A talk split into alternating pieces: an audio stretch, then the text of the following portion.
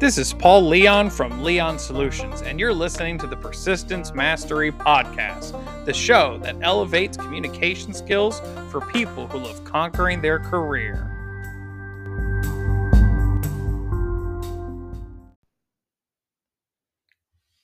Happy 2024 from the Persistence Mastery Podcast. Welcome back.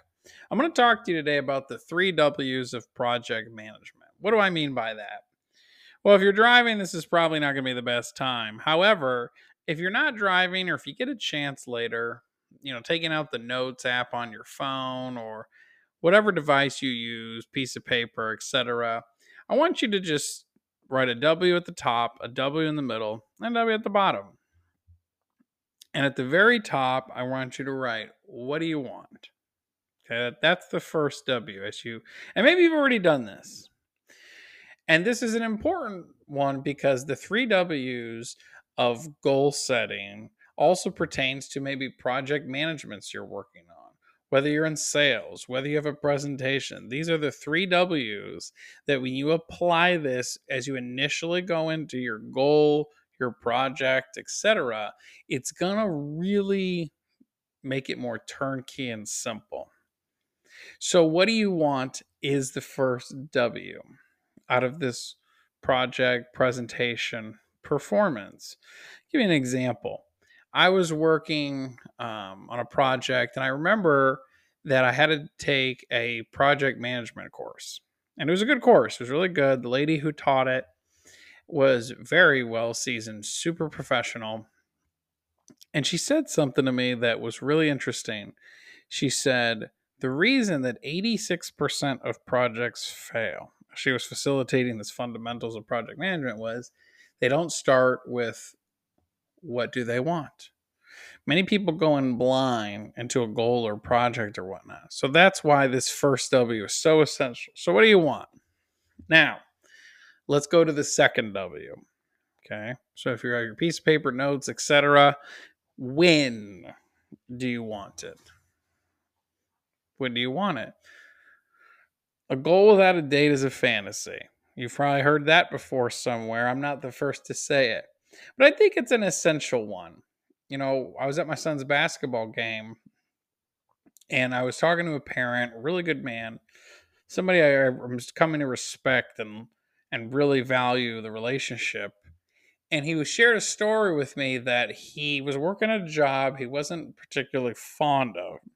And he ran the numbers to uh, see how much money he needed to make for his wife to stay home from work.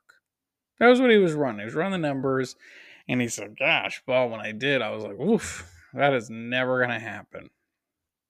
And he was working this job he wasn't, you know, happy, glad, or sad about, and it wasn't his career. You know, he's in a much better place. But at the time, he confided me in the story, and he said, you know, he ended up getting laid off.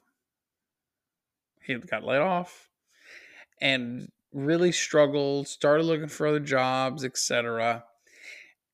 And then he said this to me. He said, There's no such things as coincidences, and there's things you can't explain.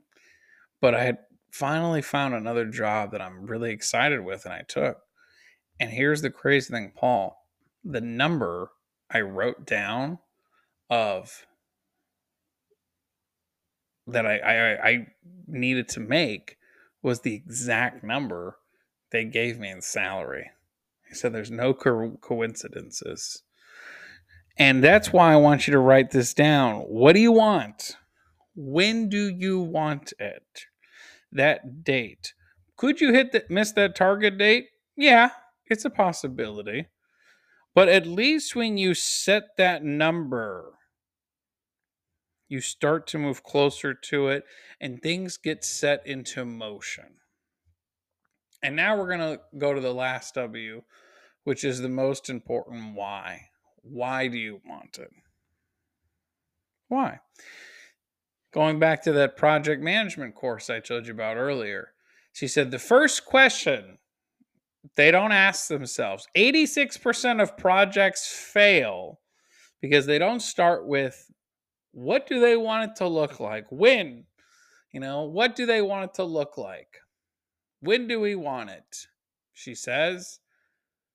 And then she said the most second critical question of any project is why do we want it and what does it feel like? Kind of a weird thing to recommend in a project management class, huh?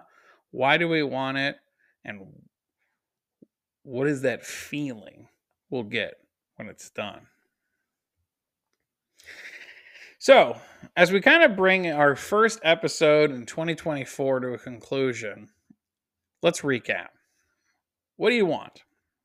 When do you want it and why? Now, the other things you might be asking yourself is, well, well, when do I do this? Is this something I do one time? No.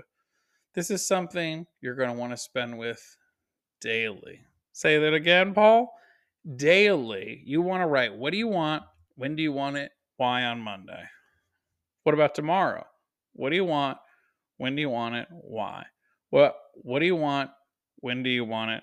Why? So let me give you some bonus tips as you spend time with your priority management on the 3 Ws. Whatever you are writing as you go through this exercise, number in terms of priority, what do you want? You know, I don't know if you're out there like me. I have the tendency to get excited about too many things too quickly. And I have the I I'll tell you what I struggle with. I struggle with the fact that, you know, I get excited about something new. And if you give me a task and another person gives me a task, another person gives me a task all at the same time, all of them are number one to me in my head. And that's not good. I, I call it the multiple TV screen syndrome, where I'm looking at several different screens and trying to watch them all. So, the first tip I want to give you as you kind of work on your three W's for priority management is number in terms of priority what you can accomplish. Listening to the sales gravy with Jeb Blount, when his career as a sales manager, he said that he realized that most of his sales guys could only focus on two or three things a day, two or three things a day, two or three clients. That's all people had time for. But again, number them in terms of priority.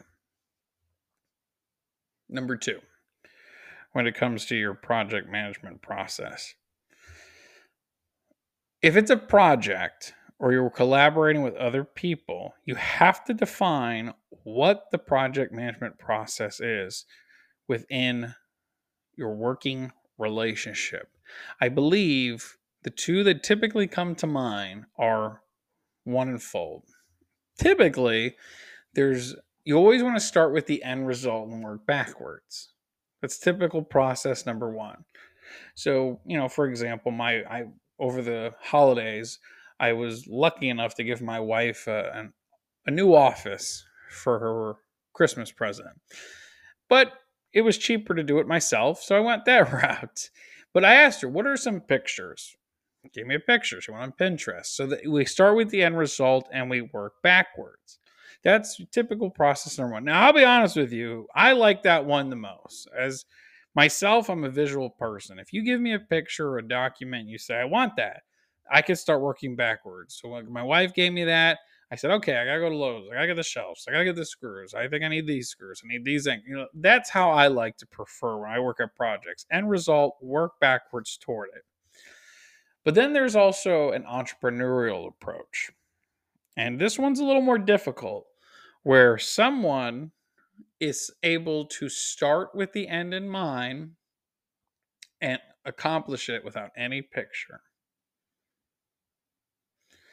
And if you were to ask me, like, hey, Paul, which one is the one that you would recommend for most teams to work with? Uh, personally, I like giving someone an end result and work backwards too. However, if you're in a situation with your leader or manager, they may want you to have more of an entrepreneurial approach to project management where they won't give you a picture and they won't give you anything, and you're going to have to do it on your own. And that's fine as long as you're both in collaboration, communication, cooperatively understand that things may fall through the cracks. Ensure that you know what your interruption process looks like, meaning, do you want this person to call you if they're struggling, or do you want them to set time in your calendar? You got to have those conversations, or these three W's can go away very quickly. What, why, when? And finally, as you set your goals, you set what do you want, when do you want it, and why every day, give yourself grace. That's going to be the last thing I could tell you. Give yourself grace. Sometimes projects get put on hold. Sometimes projects get rescheduled, goals get rescheduled. Doesn't mean you're a good or bad person, but you have to give yourself grace when there are unexpected roadblocks ahead. Now, personally, I don't like roadblocks. I'm the kind of person who likes to crash right through them. And, I'll tell you, you know, a long time ago, I, I I worked with one manager. We had some struggles, and we struggled for a long time actually. And the funny thing was, it took a healthy amount of time to get to a conversation where we define what our project management process looked like. And we had conflict for years, years. And when we finally had the conversation, and I explained I like the end result. I like to work backwards. However, this person wanted a more entrepreneurial approach where they wanted me to know it from the get go and work backwards on my own to give me my own independence. Once we found that disconnect, conflict was over. Now, there's more to conflict than that, obviously. However, that's how important these three W's can become. So, again, Call to action as we start 2024 together, and I'm working on this myself too. What do you I want? I want to grow this podcast to about my goal is a thousand listeners. It's still new. When do I want it? This is a long goal. I would like it at the end of November 2024. And why do I want it? I want that because I know that I'm able to serve and help individuals who listen to this conquer more in their career.